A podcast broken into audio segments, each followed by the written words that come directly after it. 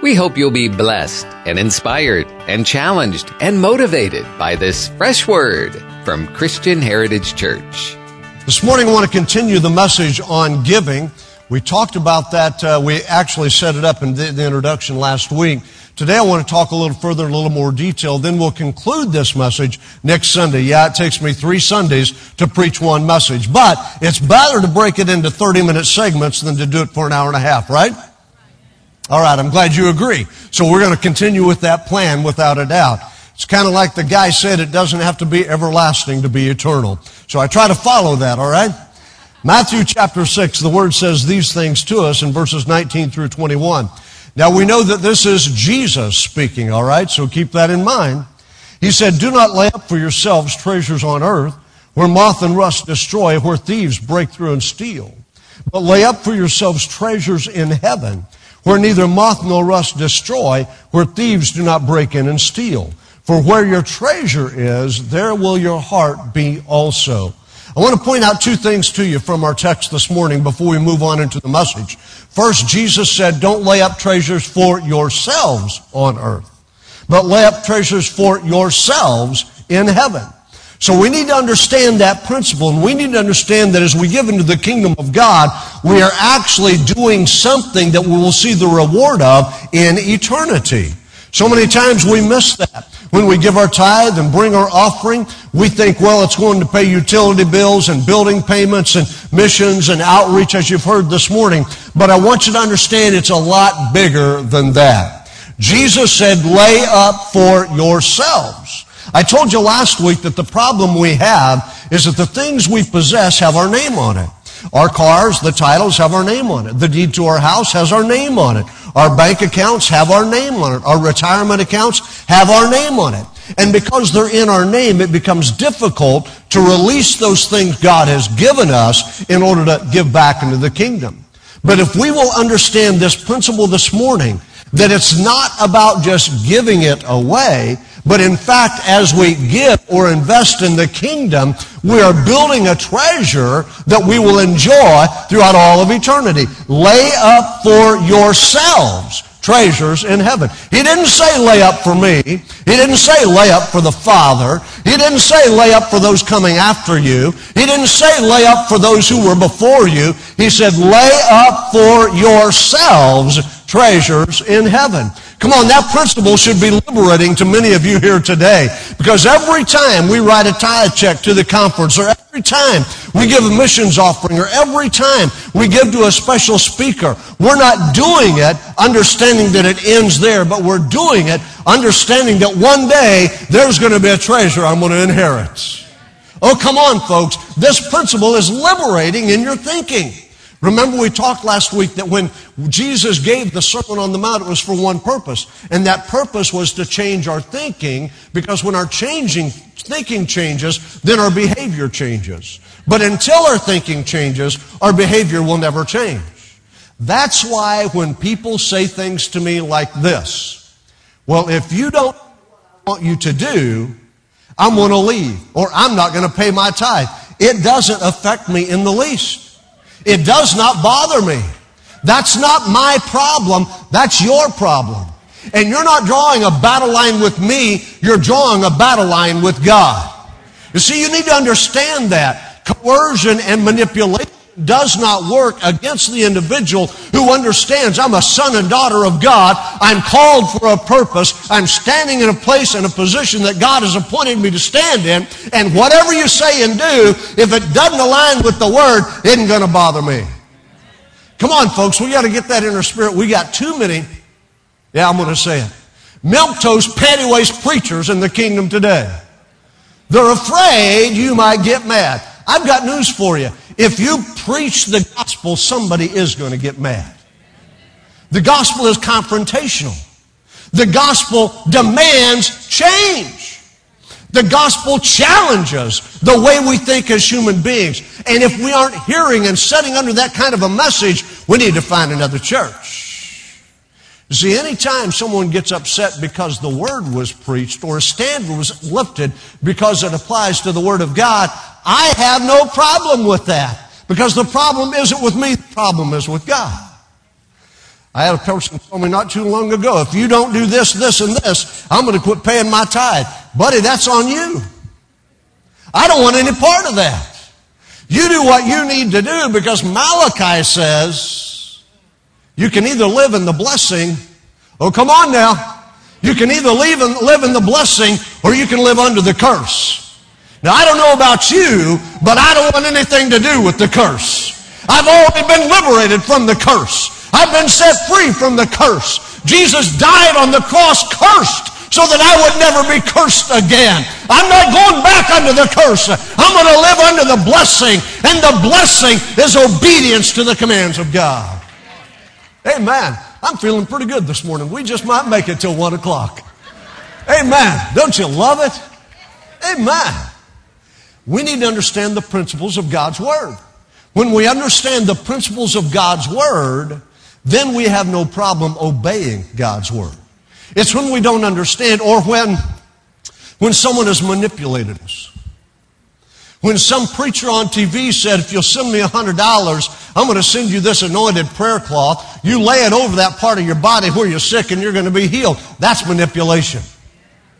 Is there a scriptural pattern? Of course there is. The apostle Paul was making tents for a living in the city of Ephesus. And they would take the sweat rags that he was using and touch people who were sick and they were healed. But listen to me folks, there's a big difference between the apostle who is working to make his own living so he can preach the gospel and some shyster who's doing it to raise money to fill his pockets.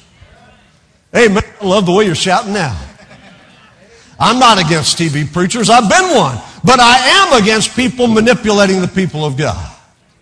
So that's why it's important we understand the Scripture. And when we understand the Scripture, it liberates us. It takes us to a place where fear is gone from our lives. Where worry dissipates. Where we don't lay awake at night wondering, how am I going to pay the bills tomorrow? Because we're living in the promise of God. We're living in the blessing of God. We understand that when I enter into a covenant relationship with my Heavenly Father, when I say, I accept the blood of Jesus Christ to cleanse me from all of my sins, I choose to become your son. I choose to become your child. When I enter in that relationship with God the Father through His Son, Jesus Christ, oh my goodness, folks, everything changes. Everything changes. I read a story this past week about a guy who was very famous. Matter of fact, it was Steve McQueen. We watched a movie again about him and his story. He had everything the world could offer him, all the money he would ever need, but there was still something missing. And so he chose to, to take flying lessons to learn how to fly an airplane. And his instructor happened to be a born again believer. And over a period of time, without preaching to him, without saying anything to him, he noticed a difference in this instructor's life. And he asked him, What is it about you that is different? And he said, Well, I'm a born again believer. Jesus rules and reigns in my heart. And one day he said to the girlfriend he was living with, Steve McQueen did, We're going to church with the instructor. They went to church, sat in the balcony. And over a period of time, God began bringing changes. He accepted Christ as his Lord and Savior.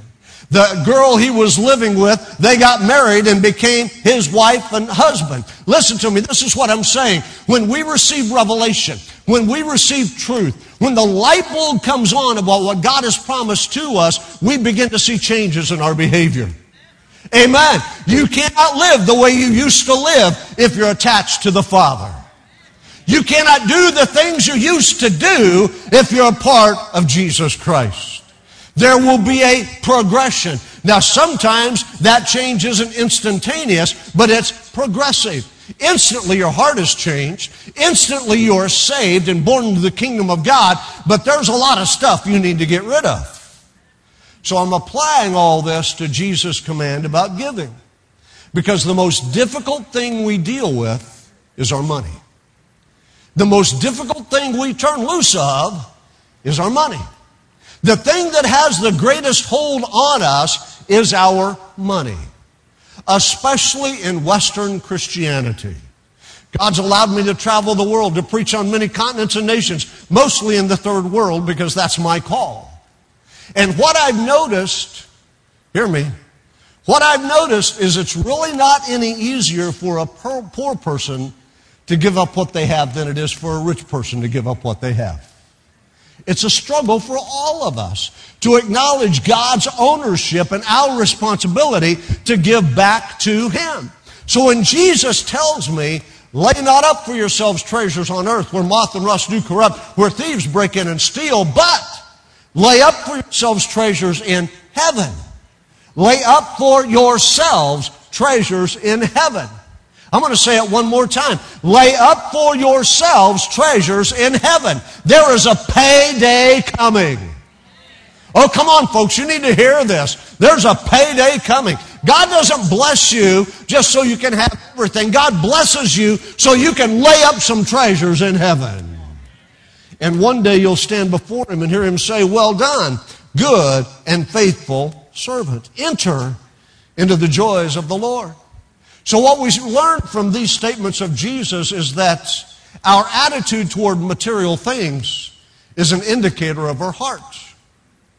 Went to the doctor the other day and got the cast off.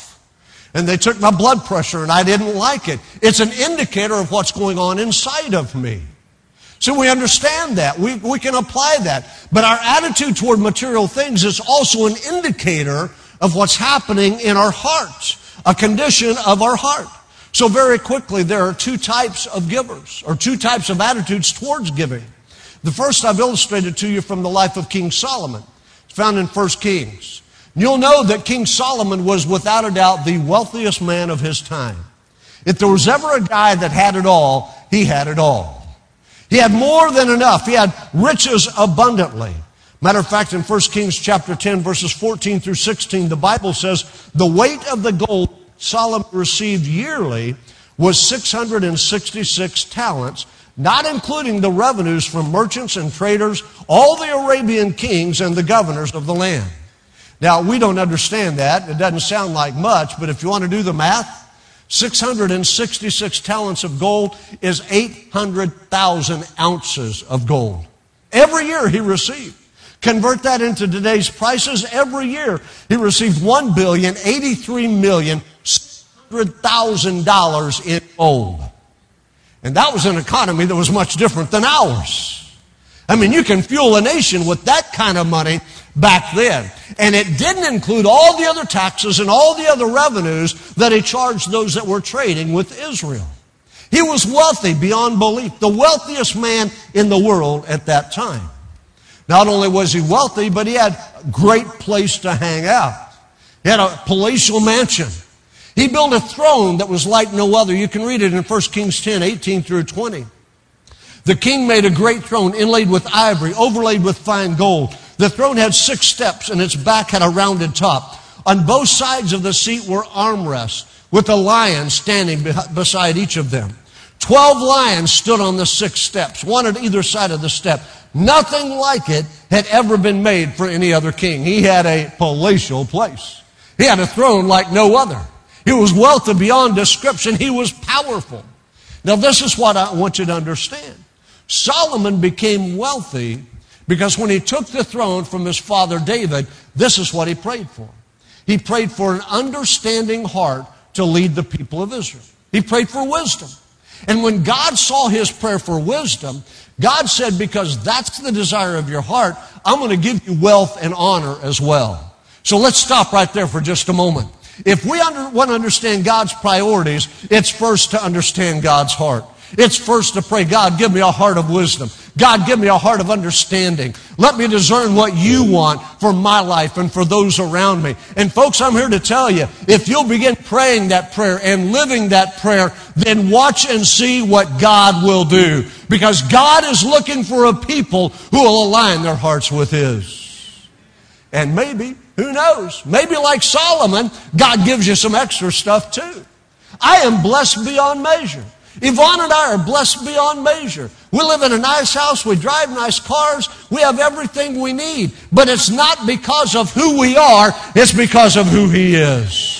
And the blessing is not reserved to a select few. It's for all who choose to believe God and follow Him. I'm here to tell you today, God wants to do great things in your heart and in your life. But King Solomon's attitude shifted at some point in his reign.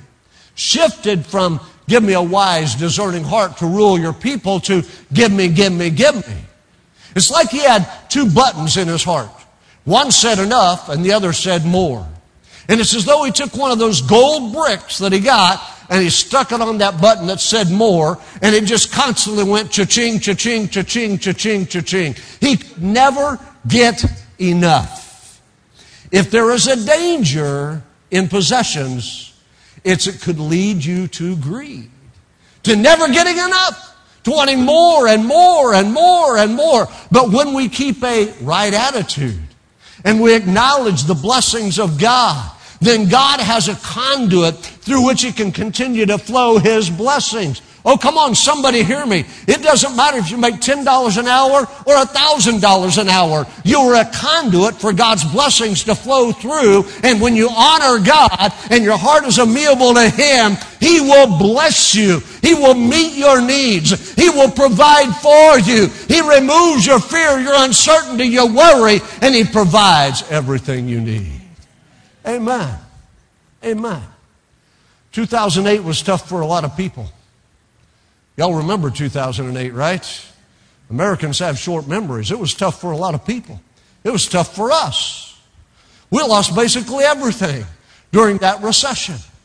And there was, I've never told this story before. There was a time when just to pay the utility bill, I worked at a truck stop at night. So we'd have enough money to pay the utility bill. Because it just wasn't there any other way. And then one day we were amazed when an envelope of cash showed up on the mailbox. I'm here to tell you it happened again and again and again because we chose to honor God with what we had, even though it wasn't much. Hear me. You can never say, I'm too poor to give to God. Yes, I can. No, you can't because Jesus said, as he sat beside the offering box, that widow, with her two little copper coins, she gave more than the richest person in the house. Why? Because she didn't give from her abundance, she gave from her lack. Oh, hear me, friend. We can never say we're too poor. We always have something with which we can honor God. So I encourage you to put God to the test. Try Him and see if He will not bless you and meet your needs. Begin laying up for yourselves treasures in heaven where moth and rust do not corrupt, where thieves do not break through and steal. So from King Solomon, we learn that material possessions will never satisfy. Never satisfy. Read first, uh, read Philippians chapter 4. Everybody knows Philippians 4.13, right? You can quote it with me. I can do all things through Christ who strengthens me. Everybody knows that scripture, right? But do you know the context of the scripture? Because in the context, Paul is saying, I've been in places where I had a lot, and I've been in places where I had nothing. I've been in places where I couldn't even pay the rent. I couldn't do anything. I was flat broke. And then I've had places of abundance. But this is what he says in verse 11. But this one thing I have learned. In whatsoever state I am, whether I have a lot or whether I don't have anything, in whatever state I am, I have learned to be content. How can he say that? Because I can do all things through Christ who strengthens me. Do you understand that scripture? It's not about leaping tall buildings with a single bound. It's about being able to navigate the hardships of life. It's being able to live in places of abundance and still give Him honor and glory. You see, we need to understand that that's what God wants us to do today, and we learn that material possessions will never satisfy us. With Solomon, there was a getting, Solomon, there was a getting attitude reflected in every area of his life. It was more, more, more, more, more. He was never satisfied. God promised to bless him because he prayed for wisdom and an understanding heart. He gave him wealth and riches as well. Now notice, wealth is not wrong. Riches is not wrong. Paul said it this way to Timothy in 1 Timothy 6.14. It's the love of money that's the root of all evil. When you are driven, when you are compelled, when you can think, think of nothing else and talk of nothing else except how am I going to make another dollar, you got a problem. you got a problem. But when you understand God you and God gives to you and God meets your needs, He is able to do amazing things through you. Matter of fact, Jesus said it this way in verse 24 of Matthew chapter 6. He said, No man can serve two masters. Either you will hate the one and love the other, or you will be loyal to the one and despise the other. You cannot serve God and mammon. That word mammon is an Aramaic word, the language that Jesus spoke. And it really is better translated as wealth. No man can serve God and wealth. You can only have one master. So my question this morning to CHC, to those that are watching online, to those who will be watching this video in the weeks ahead, is who's your master? Who are you serving? Who are you following? Who dictates and controls the effects and the everyday aspects of your life? Do you set up of a night and you say, thank you God for your blessings to me? Or do you set up a night and worry because this week the stock market declined? You see, that will determine who you're serving. That determines who you are putting your emphasis upon. So we need to understand that wealth can disappear. I don't have time to go into all of this, but when you read the story of Solomon, within five years after his death, the king of Egypt raided Israel and carried off the vast majority of his treasury. All the gold that he had stored in the treasury, his son Rehoboam then replaced with brass. Oh, come on, somebody needs to hear me. You need to understand this principle.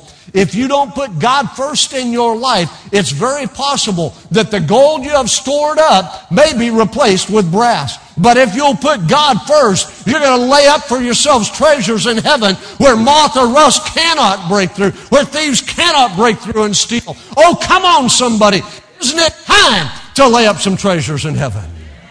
Isn't it time to understand biblical principles? Jesus teaches us in Matthew 6 19, a giving heart brings permanent wealth.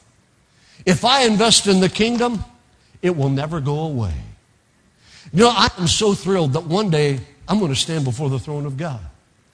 And at that great day, I'm going to hear him say, Well done, good and faithful servant. Enter into the joys of the Lord. How do I know that? I know it because of my relationship with him.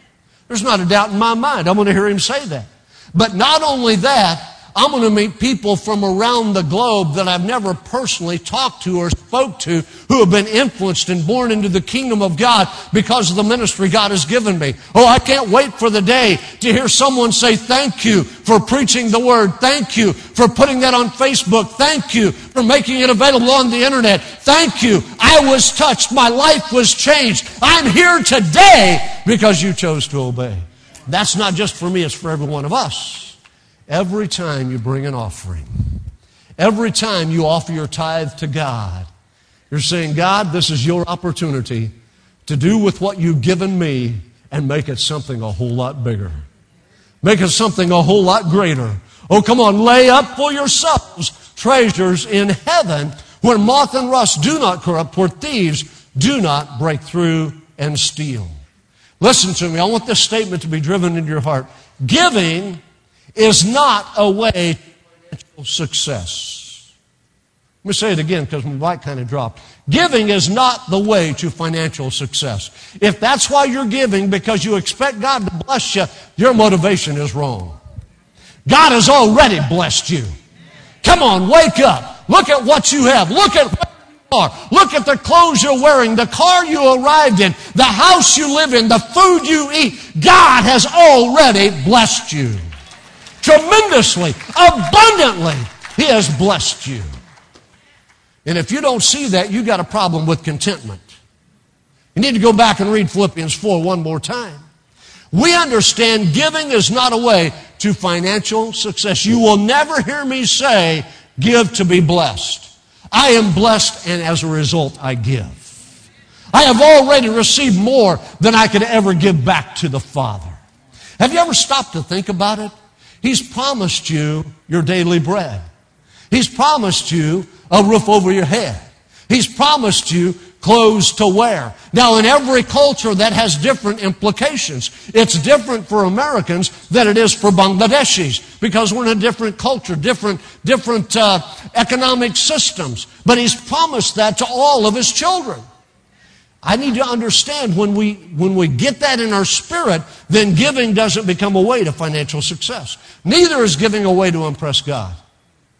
You mean to tell me that you think God ought to be impressed, impressed with your paltry gift?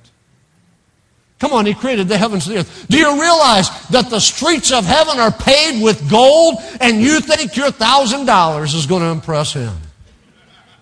Come on, folks, get a life. Let's get real. We don't give to impress God, nor, catch this one, we don't give to impress people. If we're giving to impress people, go back and read the first part of Matthew chapter 6, verses 1 through 4. Jesus said, if you give your gifts before men so that they can pat you on the back, you got all the reward you're going to get. So if you're doing it for people, that's as far as it goes. We don't give to feel good about ourselves. Now, I feel good when I give. Understand that. But I feel good because I'm obeying God, because I'm responding to His command. But rather, we give because it causes us to focus on eternity. It causes us to see life is bigger than this. So giving isn't a form of manipulation, but it's a way to focus on the promises of God. Jesus' point in the scripture was this. What do we value? Do we value things that are temporal things that moth and rust corrupt, things that thieves can steal, or do we value things that are eternal? Things that no corruption will ever touch and no thief will ever have in his sweaty palm. What do we value? Things that are temporal or things that are eternal? Matter of fact, look with me in Matthew chapter 6, verses 22 and 23.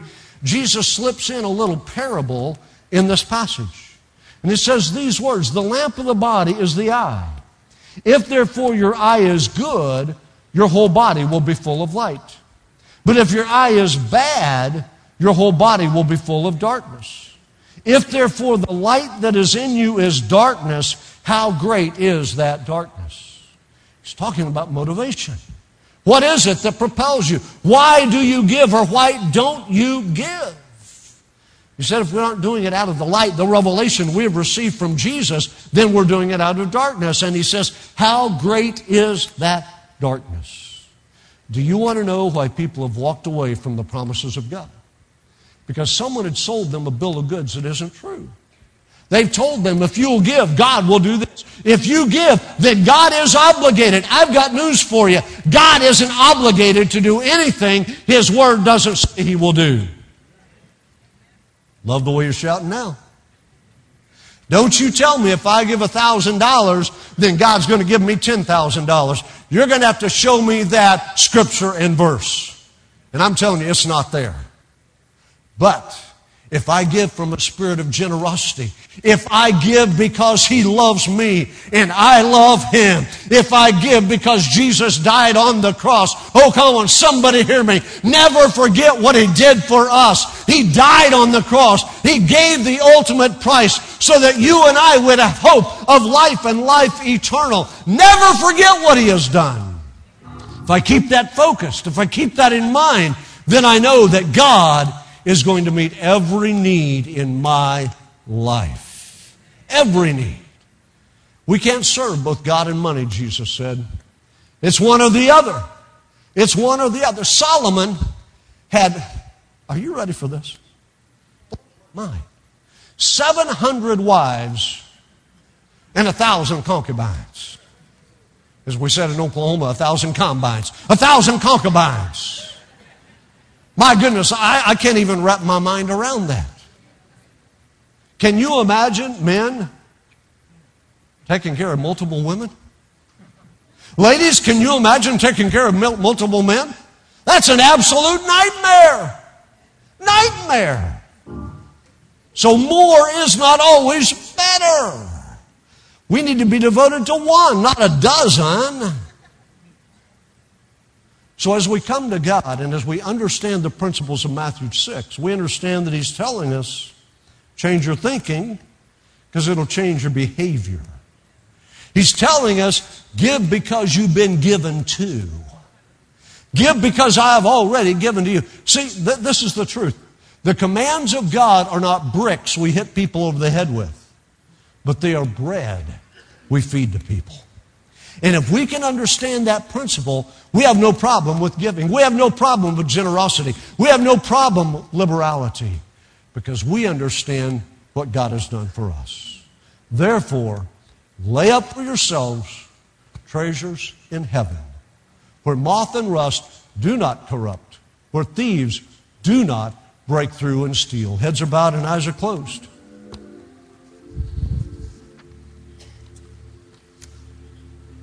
Thank you, Father, for your word. Thank you for the truth of your word and the liberating power of your word. Thank you that your word never fails. Your promises are always true. And now I pray for the individuals in this room, the individuals who are watching online, the individuals who will watch this sermon in the days and the weeks and the months ahead. I pray for them right now. And I pray that you would bring revelation into our hearts and into our lives. So that we understand when we choose to partner with you and obey your commands, there's no risk whatsoever, only reward. Only reward.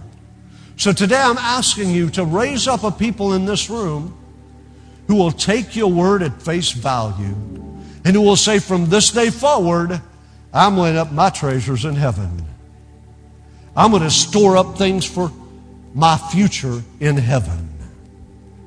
Heads are bowed and eyes are today. Across this room this morning, I haven't talked to you much about Jesus and his ability to forgive sins and his death on the cross, but the Holy Spirit has.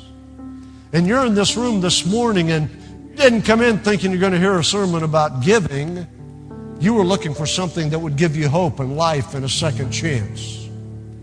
Well, I've come to tell you we're talking about the same Jesus because he does give hope and life and a second chance. He offers forgiveness and renewal and restoration. So if you're in this room this morning and you say, Pastor, I need Jesus to forgive me of my sins so I can have that relationship you talked about with God and I can be his son, his daughter, his child, and my life can begin to change. If that's you, right where you sit, just lift up that hand and hold it there. Yes, sir. Yes, yes, sir. Others. Yes, sir. Others. Yes, sir. Others. Slip that hand up and hold it there for just a moment. Anyone else you want to join these four gentlemen who've raised their hand? I want Jesus to forgive me, to come into my life, to change me today. So wait just another moment. Anyone else? Across the room, stand to your feet with me. Those of you with your hand raised, I counted four of you. I want you to step out and meet me right down here. Jesus said, Confess me before men, and I'll confess you before my Father. So if you raise your hand, come on. Right now, we're going to pray together, and God's going to do that work of forgiveness. Yes, sir. Yes, sir. Come on. That's it. Come on, young men. Right on down here. Yes, sir. Come right on. Yes, sir. Come right on. David and Corinne, will you go ahead and come, please? David and Corinne, please come. Those of you who are responding, God's going to do a great work of forgiveness and restoration. Come right on, gentlemen, in your hearts and in your life this morning. The Bible says if we believe in our heart that God, that Jesus is the Son of God, and if we confess with our mouth God has raised him from the dead, we shall be saved. So my question to you this morning is, do you believe that Jesus Christ is the Son of God? Do you believe that he died and rose again on the third day so that you could be forgiven? then by that confession, we're going to pray and God's going to forgive you. He's going to change your heart so you can begin changing your behavior from this day forward. Bow your heads with me and pray this prayer together.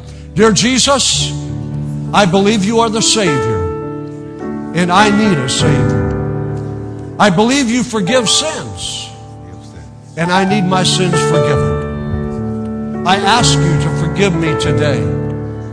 I ask you to change my heart today. I ask you to make me a new man today. Do your work in my spirit. I confess you as my Lord. I receive you as my Savior. Change me now by the power of the Spirit of the living God. In the name of Jesus, I ask it. And in the mighty, wonderful name, I pray. Ezekiel, will you lead these folks out right here? David and Corinne. They'll go with you. Turn and follow David and Corinne right that way. They're going to pray with you individually and personally, and God's going to seal what He's doing in your heart this morning. Come on, church. Welcome them into the family of God. Welcome them into the family of God this morning. Our prayer is that God will take this word and plant good eternal seeds deep into your soul. Father, we pray for your great wisdom to infiltrate this listener, draw them to you, and take them gently down the road to their next destination in life.